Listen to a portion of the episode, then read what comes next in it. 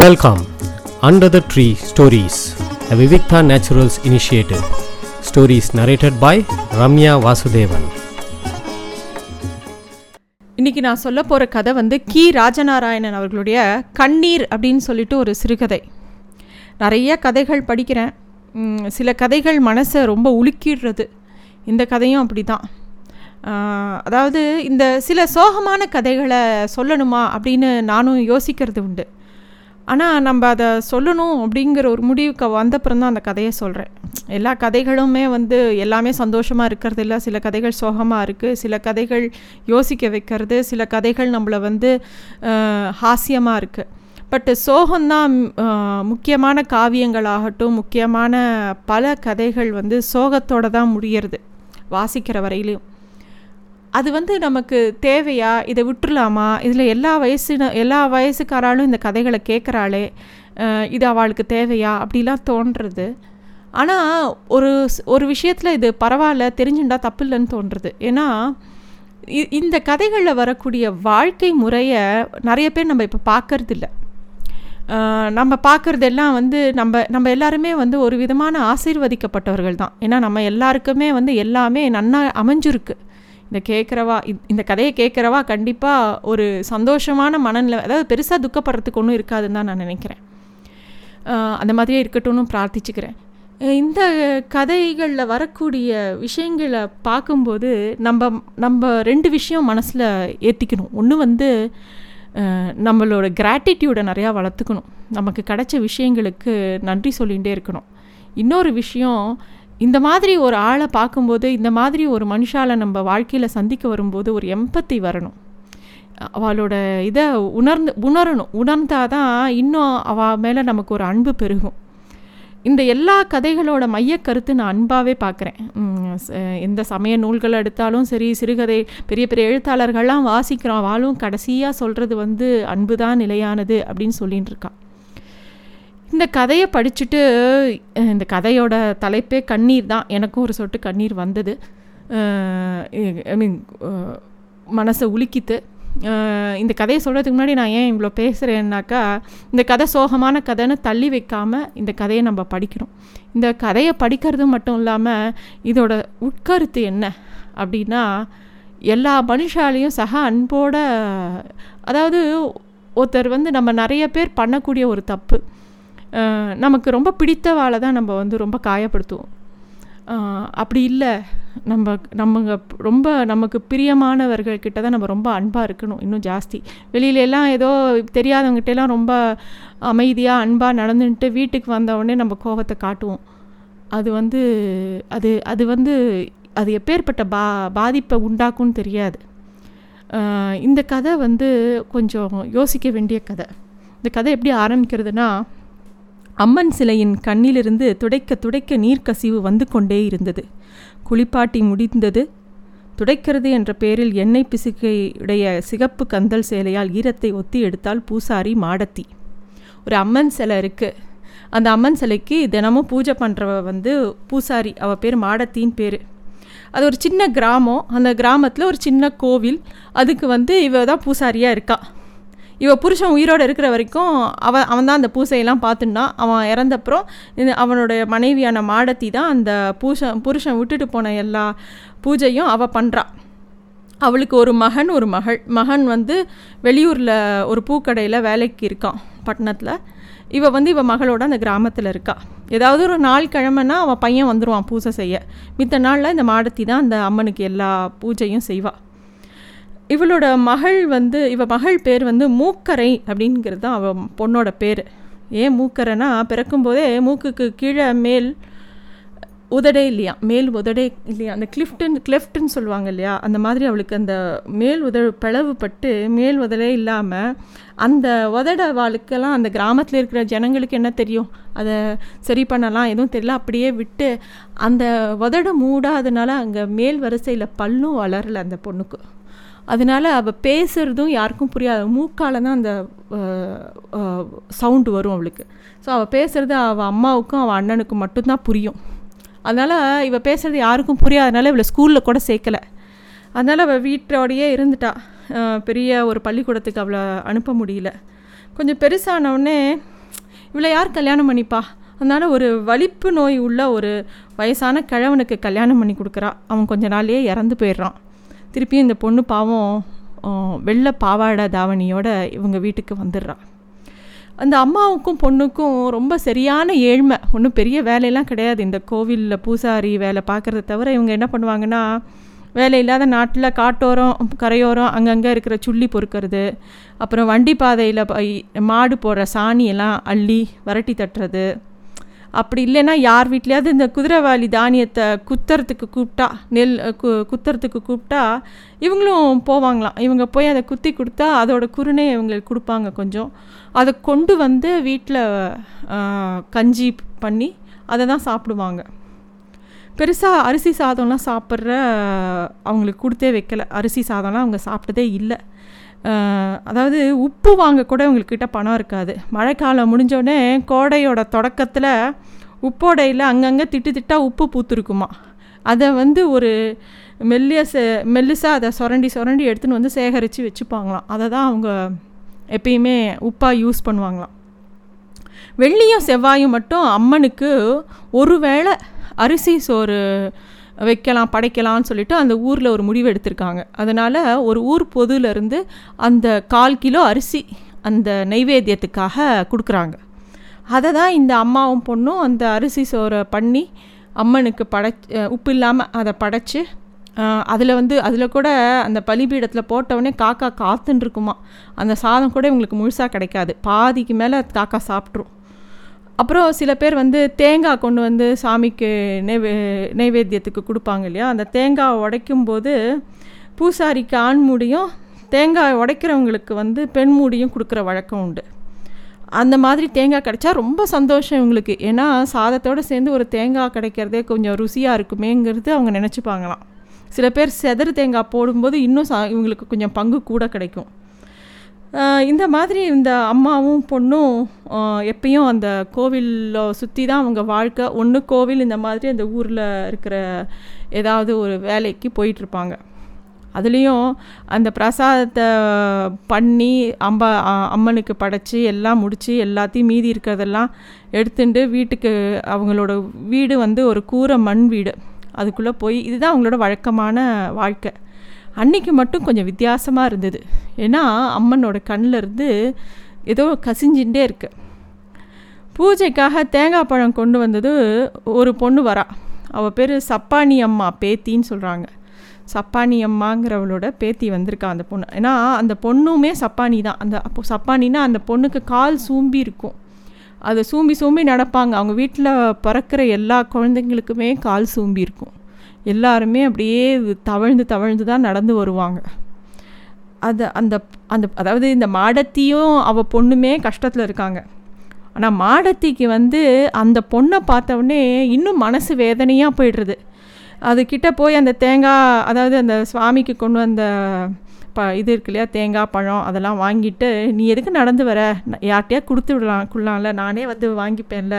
எதுக்கு நீ இவ்வளோ சிரமப்பட்டு வர? அப்படின்னோடனே அந்த பொண்ணு ஒன்றுமே பேசாமல் மௌனமாக தலையை குனிஞ்சுன்னு உட்காந்துருக்கு அது கொடுத்தோடனே இது ஆத்திர குறையும் இல்லை தேத்துற குறையும் இல்லை. தலைமுறை தலைமுறையாக அந்த குடும்பத்தில் நடந்து வர பிறப்புக அப்படின்னு அவளே நினச்சிக்கிறாள் தேங்காவை எடுத்துன்னு போய் நேராக மூல மூலஸ்தானத்தில் போய் வச்சுட்டு அந்த அம்மனை பார்த்து மாடத்தி கேட்குறா இப்படி பண்ணுறியே அப்படின்னு உள்ளுக்குள்ளே துக்கம் பொங்குறது.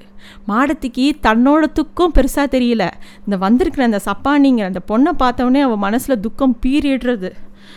அதாவது அந்த பொண்ணு நிற்கிறதுக்கே அந்த கால் சூமின பொண்ணு நிற்கிறதுக்கே கஷ்டப்படுறது. உடனே இவன் மாடத்தி அதெல்லாம் சும்மா உட்காரு கோவில் தானே நம்ம கோவில் தானே உட்காரு நீ சிரமப்பட்டு நிற்காத உட்காருன்னு சொல்லி உட்காந்து விற்கிறா உள்ளே வந்து அம்மனுக்கு அபிஷேகம் பண்ணணும். வேக வேகமாக ஒரு திரையை போட்டு அம்மனோட புடவையெல்லாம் களையறா. அப்படியே அது கலைஞ்சுட்டே இருக்கும்போது அவளுக்கு வந்து மனசுக்குள்ளே பல விஷயங்கள் ஓடுறது. இப்போ இங்கே வந்து நிற்க முடியாமல் உட்காந்துட்டுருக்காள் அந்த சப்பானியோட பாட்டி பெரிய சப்பானி அம்மா. அவள் இறந்தபோது அந்த ஊரே கண்ணீர் வடிச்சுதான். அந்த பொண்ணு அந்த அம்மா பேர் செவத்தம்மான்னு பேர். அந்த ஊரில் அந்த அம்மா கல்யாணம் பண்ணி வரும்போது இந்த மாடத்தியே ரொம்ப சின்ன பொண்ணு. இந்த ஊரே அந்த கல்யாணத்தை அந்த காலத்தில் வந்து கல்யாணம் வந்து ராத்திரி தான் நடக்குமா? இவங்க ஊர் வழக்கம். அந்த கல்யாணத்துக்கு அந்த பொண்ணு வீட்டிலேருந்து வண்டி கட்டி வருவாங்க எல்லோரும் உங்கள் ஊருக்கு.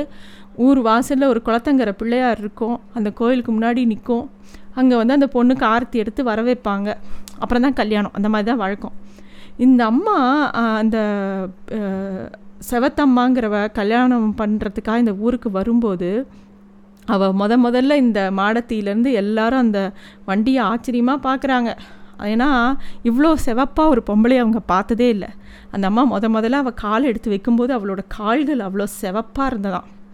அதாவது இந்த யார் அவள் கல்யாணம் பண்ணிக்க போகிறாளோ அந்த ஆள் பேர் கருத்தைய நாயக்கர்னே பேர். நல்ல கர்ணங்கரேர்னு இருப்பார். எண்ணெய் குடத்தை எண்ணெய் எண்ணெய் குடம் மாதிரி அவ்வளோ கண்ணங்கரேன்னு இருப்பார். அவருக்கு போய் இப்படி ஒரு செவத்த பொண்ணா அப்படின்னு ஊரே ஆச்சரியப்பட்டதான். அந்த பொண்ணு அவ்வளோ அழகாகவும் இருந்தது. யார் கண்ணு பட்டதோ அவங்க ரெண்டு பேரும் எப்போ பாரு சண்டை. ஏழாவது பொருத்தமாக எடுத்து அந்த ஆளுக்கு அந்த பொண்ணை போட்டு அந்த செவத்தம்மாவை போட்டு அடி அடின்னு அடிப்பான். அந்த பொண்ணு வாய் விட்டு அழாது. வாயை திறக்கவே மாட்டாவ. ஊரே வேடிக்கை பார்க்கும். அவன் ஏன் அந்த மாதிரி அடிக்கிறான்னு யாருனாலையும் கேட்கவும் முடியாது. இந்த கருத்த நாயர் வீட்டில் இல்லாதப்போ அவர் வெளியில் போயிருக்கும்போது ப அக்கம் பக்கம் வீட்டில் இருக்க பொம்பளைங்கள்லாம் மனசு கேட்காம இந்த பொண்ணை போய் பார்ப்பாங்க. அந்த பொண்ணோட கண்ணிலேருந்து கரகரன்னு தண்ணி வழியுமே தவிர மூக்கு செவந்திருக்கும் உத மூஞ்சி கை கால் எல்லாம் ரத்தம் கட்டியிருக்கும். அவங்கெல்லாம் போய் ஏதோ எண்ணெயை தேய்ச்சி விட்டு ஒரு வாய் சாப்பிடு ஒத்தடம் கொடுத்து எல்லாம் பண்ணுவாங்க. என்னம்மா ஆச்சு? ஏன்? எதுன்னு கேட்டால் அவள் வாயே திறக்க மாட்டாளாம். என்ன பிரச்சனை? ஏன் புருஷன் அடிக்கிறான்? எதுவுமே சொல்ல மாட்டாளாம். ஊரில் ஒரு வழக்கம் இருந்தது. அண்ணன் தம்பி சண்டை போட்டால் ஊரே போய் பிரித்து விட்டு சமாதானம் பேசும்.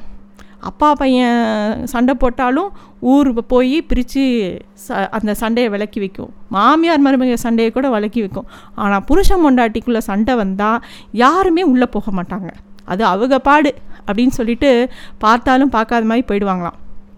புருஷன் பொண்டாட்டிக்குள்ளே ஆயிரம் இருக்கும். நாம் போய் தலையிடலாமா? அப்படிங்கிறது அந்த ஊரோட வழக்கம். அன்னைக்குன்னு பார்த்து ஒரு நாள் என்னாச்சு? நல்ல கடுமையான கோடை கோடை மாதம் வெயில் காலம். அன்றைக்கி மத்தியான நேரம் அதான் அக்னி நட்சத்திரம்னு சொல்லுவோம் இல்லையா? அந்த மாதிரி ஒரு நாள். கருத்தைய நாயக்கர் அந்த செவத்தம்மாவை நடு தெரு வழியாக அடித்து உதச்சி தர தரன்னு இழுத்துன்னு போகிறான் ஊரே கதி கலங்கி போய் பார்க்கறது. பெ இருக்கிற பெண்கள்லாம் கண்ணீர் வடிக்கிறா. அவளால் வாயை திறந்து கதறி கூட அழ இந்த பொண்ணை இவன் இப்படி பாடுபடுத்துகிறானே யாருமே கேட்க மாட்டாளான்னா ஆம்பளைலாலையும் எதுவும் கேட்க முடியல. பெண்களும் கண்ணீர் விட்டு பார்த்துட்டு இருக்கா. எல்லா குழந்தைங்களும் வேடிக்கை பார்க்கறது. குழந்தைங்கள்லாம் வீட்டுக்குள்ளே அனுப்புகிறா யாரும் இந்த குழந்தையெல்லாம் இதை பார்க்க வேணாமே இந்த கன்றாவியன்னு. ஒரு வயசான பொண்ணு வேகமாக உச்சஸ்தாயில் சொல்கிறா எங்கேயாவது கொண்டு போய் கிணத்துல கிணத்துல தள்ளிட போகிறானா இந்த பொண்ணை? அப்படின்னு அதுக்கு இன்னொருத்தி சொல்கிறா அப்படி பண்ணினா கூட பரவாயில்ல இவன் கூட சேர்ந்து வாழறதுக்கு அவள் அப்படியே சா செத்து போகட்டும் அப்படின்னு ஒருத்தி சொல்கிறா ஏன்னா அவன் பண்ணுற கொடுமை அந்த ஊரில் யாருனாலையுமே பார்க்க முடியல. அந்த கருத்தைய நாயக்கர் என்ன பண்ணுறான் அவளை தள்ளின்னு போய் அவள் திகச்சு நிற்கும்போது வேக வேகமாக போ போன்னு தள்ளின்னு தள்ளின்ட்டு போகிறான் பார்க்குறவங்கெல்லாம் பார்க்க முடியாமல் அந்த வீட்டை கதவை சாத்திக்கிறாங்க உள்ளே போகிறாங்க அந்த ஆண்களுக்கு கூட என்ன பண்ணுறதுன்னு தெரியல. இவனை யாரால் தடுக்க முடியும்? ஏன்னா அந்த கருத்தைய கருத்தைய அவன் வந்து கருத்தைய நாயக்கர் வந்து அந்த ஊர்லேயே கொஞ்சம் செல்வாக்கு மிக்கவன். நிறையா நிலம் வீச்செல்லாம் வச்சுருக்கிறவன். எந்த ஒரு பஞ்சாயத்துனாலும் அவன் தான் முன்னாடி இருப்பான். இப்போ அவரே போய் யார் கேட்க முடியும்? எல்லாரும் அதனால் யோசிச்சுன்னு நின்றுட்டுருக்காங்க நேராக அவன் வந்து ஒரு நல்ல ஒரு சுடு மணலில் போய் நிற்க வைக்கிறான் அவளை. அந்த வெயிலில் அந்த சுடு மணலில் கால் பொசுங்க அவள் நின்றுருக்கா அது அதுவும் சரியில்லைன்னு சொல்லி ஒரு குழி மாதிரி தோண்டி அந்த குழிக்குள்ளே அவளை இறக்கி நிற்க வச்சு முட்டி வரைக்கும் அந்த மணலை மூடிடுறான். அந்த பொண்ணு அந்த செவத்தம்மா கையை நீட்டி நீட்டி எதையோ கேட்குற மாதிரி கதறா.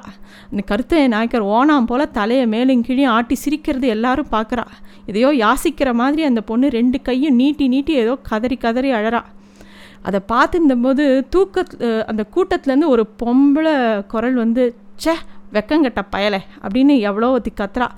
எவ்வளோ ஒத்தி ஓடி வரா. ஓடி வந்து அவர் யா அவள் யாருன்னா அமலக்காரரோட தாயார் வயசானவ ரொம்ப வயசானவ குண்டாக இருப்பா. அவள் ஓடி ஓடி வர ஓட முடியாமல் ஓடி வந்து அந்த அங்கே அந்த பொண்ணு இந்த மாடத்தி இருக்கா இல்லையா யார் இந்த அம்மனுக்கு எல்லா பூசாரி வேலை பார்க்குறாளோ அவளும் அப்போ சின்ன பொண்ணாக இருந்தா அவள் அதை வேடிக்கை பார்க்குறான் அங்கேருந்து ஓடி வந்து அந்த பொண்ணை கட்டிக்கிறா மாலை பிடிச்சி இழுக்கிறா.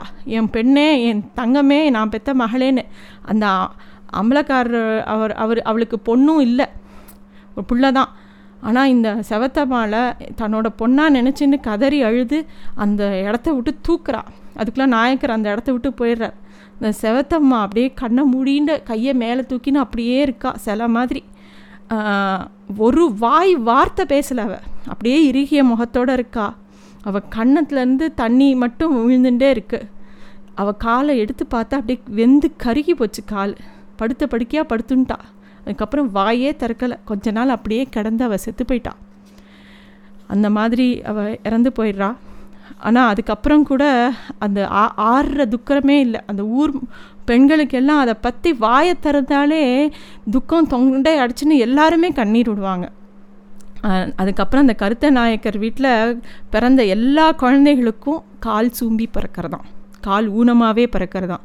அதனாலேயே அவங்க குடும்பம் சப்பானி குடும்பம் அப்படின்னே அவங்க பேர் மாறிப்போச்சு. பெரிய பெரிய ஜோதி ஜோதிடர்கள்லாம் வந்து பார்த்தாங்க யாரோட ஜாதகத்தில் யாருன்னா கோளாறுன்னு எந்த ஜாதகத்துலேயும் எந்த கோளாறும் இல்லை. எந்த ஜோசியனாலையும் கண்டுபிடிக்க முடியல. செவத்தம்மாளோட உடம்பு கிடந்த இடத்துல ஆவி பிரிஞ்ச இடத்துல உள்ளூர் ஒரு பூசாரி பரிகாரம் செய்யக்கூடிய ஒருத்தி வந்து பார்த்துட்டு தொண்ணூறு நாள் மூட்டோம் அப்படின்னு சொல்லி ஏதோ ஒன்று பார்க்குறா. அதாவது வேளாரிடம் சொல்லி தனியாக சொல்லி வைத்து பதினெட்டு மண் பானைகளும் உலை மூடிகளும் செய்து கொண்டு வர சொன்னார்கள்.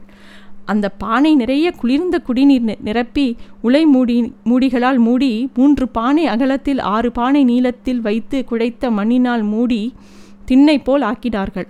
ஆக்கிய மண் மூட்டத்தை சாணியால் மெழுகி மலர் சாத்தி தீபம் தூபங்களால் பூசனை செய்தார்கள். தொண்ணூறு நாட்கள் கழித்து உற்றார் உறவினரை வரவழைத்து மூட்டத்தை பிரித்து பார்த்தால் எந்த ஒரு பானையிலும் சொட்டு தண்ணீர் இல்லை. பார்த்த யார் மூஞ்சிலும் அருள் இல்லை. சோர்வுதான் மிஞ்சியது.